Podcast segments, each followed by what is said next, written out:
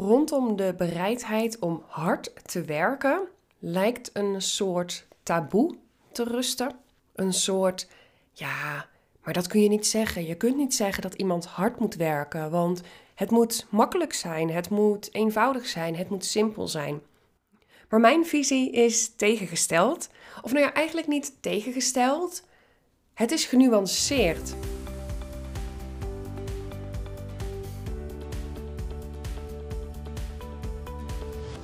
Als ik zo een beetje om me heen kijk, krijg ik steeds vaker het gevoel dat het allemaal maar makkelijk moet, eenvoudig moet, simpel moet en met zo min mogelijk werk. Denk ook aan de hele beweging rondom passief inkomen. Nu zijn er steeds meer mensen die ook opstaan en zeggen: Weet je, passief inkomen is niet per se passief, daar moet ook voor gewerkt worden. Het gesprek dat ik heb gehad met Jennifer van Affiliate Blogger, dat is ook een aflevering. Even kijken. Dat is aflevering nummer 55. Daar hebben we het ook bijvoorbeeld over affiliate, dat dat helemaal geen passief inkomen is. Maar in ieder geval, mijn visie is dus tegengesteld. En laatst organiseerde ik een uh, gratis game vier dagen lang, waarbij ik ook vragen stelde aan de deelnemers. En dat ging onder andere ook over hard werken. Dat ging over de bereidheid om alles te doen wat nodig is. En daar kwamen hele mooie antwoorden op. En daar wil ik het dus graag met je over hebben. Want als we het hebben over hard werken, lijkt het vaak dat daar iets omheen hangt van dat betekent dat je, nou ja, 40, 50, 60, weet ik het hoeveel uur per week moet werken.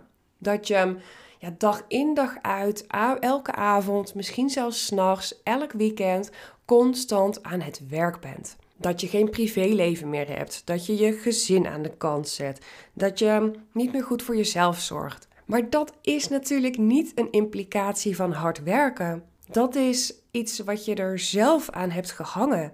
Dat is een link die jij zelf maakt met het thema hard werken. Hard werken kan ook betekenen de tijd die jij besteedt aan jouw business, besteed je efficiënt, besteed je goed, besteed je aan de taken en de zaken die er echt toe doen. En niet aan allerlei randzaken. En niet aan nou ja, de uren scrollen op Instagram. Want hè, dat is goed voor je netwerk. Ja, maar is dat echt het waardevolle of is het in contact komen waardevol? Is het gesprekken hebben waardevol? Nou, in ieder geval, voor mij betekent hard werken dat ik om een bepaalde tijd begin met werken en dan mijn taken uitvoer. Ik weet van tevoren wat ik moet doen. Ik weet welke stappen er gezet moeten worden om mijn doelen te gaan bereiken. En die zet ik dan. En ik minimaliseer afleiding. En daarmee zeg ik niet dat ik uh, nooit ten prooi val aan de afleiding van social media. En daarmee zeg ik niet dat ik af en toe niet van mijn pad afwijk. Maar ik weet wel waar ik mee bezig ben en ik heb wel houvast en ik ga er weer naar terug en ik ga daar weer mee aan de slag. Maar het gevolg is dat ik heel erg effectief, productief kan werken. En daarmee zijn de uren die ik werk, dat zijn uren waarin ik hard werk. En niet afraffelend, niet mezelf voorbijlopend, niet dat ik vergeet te eten of te drinken. Nee, absoluut niet. Maar het is interessant om bij jezelf na te gaan Waarom heb ik die negatieve associatie met hard werken? Wat maakt dat hard werken voor mij iets is waarvan ik denk, oeh, daar, daar krijg ik kriebels van, daarvan ga ik in de weerstand. Wat zit daaronder? Ga dat eens bij jezelf analyseren en kijk dan, ja, is dat iets wat ik doe of hoe ga ik daar dan mee om of hoe kan ik daar op een andere manier mee omgaan? En datzelfde geldt dus voor de bereidheid om alles te doen wat nodig is. Want die vraag heb ik dus gesteld in die game die ik organiseerde. Ben jij bereid om alles te doen wat nodig is? En wat betekent alles voor jou? Nou, daar kreeg ik dus ook antwoorden op als, eh, nou, ik ben niet bereid alles te doen, want mijn gezin staat voorop. Of ik wil mijn gezin niet verwaarlozen of tijd met de kinderen. En er zaten ook antwoorden bij, ja, alles wat ik kan doen redelijkerwijs zonder mijzelf of mijn gezin daarmee achter te stellen. Dus het ligt ook heel erg daar weer aan hoe verklaar jij het woord alles. En dat is ook de reden natuurlijk dat ik deze vraag heb gesteld. Ik was heel benieuwd, wat brengt dit bij de deelnemers voor reacties op? Brengt het weerstand op? En zo ja, hoe gaan ze daar dan mee om? Het was ook gewoon een open vraag. En hoe ik zie bereidheid om alles te doen wat nodig is, dat zie ik als zijnde, je durft buiten je comfortzone te gaan. Je durft om te treden buiten gebaande paden. Je bent bereid om, ook als je een keer niet zoveel zin hebt, toch aan het werk te gaan. Om een commitment die je hebt gegeven, om een consistentie die je aanhoudt, door te blijven zetten. Ook al voelt het misschien heel even niet zo dat je denkt, nou, mijn, uh, mijn zin zit op 100%, dat je het toch gaat doen. Maar dat, dat is die bereidheid om alles te doen wat in jouw macht ligt. En in jouw macht ligt ook buiten je comfortzone stappen. Maar die bereidheid, die betekent ook als jij kaders hebt gesteld van dit zijn mijn werkuren, bijvoorbeeld van 9 tot 3 ga ik elke dag werken. En dan heb je daarna nog alle uren voor je gezin of voor andere zaken over. Maar het betekent wel dat je tussen 9 en 3 heb je je gecommit aan je business. En dan ga je, wat ik eerder al zei, hard werken. Dan ga je aan de slag, effectief, productief, efficiënt.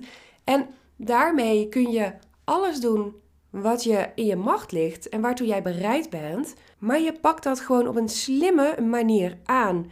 En dan betekent dus alles doen wat mogelijk is en hard werken. Betekent dus absoluut niet dat jij 80 uur in de week moet werken en je slaap moet opofferen.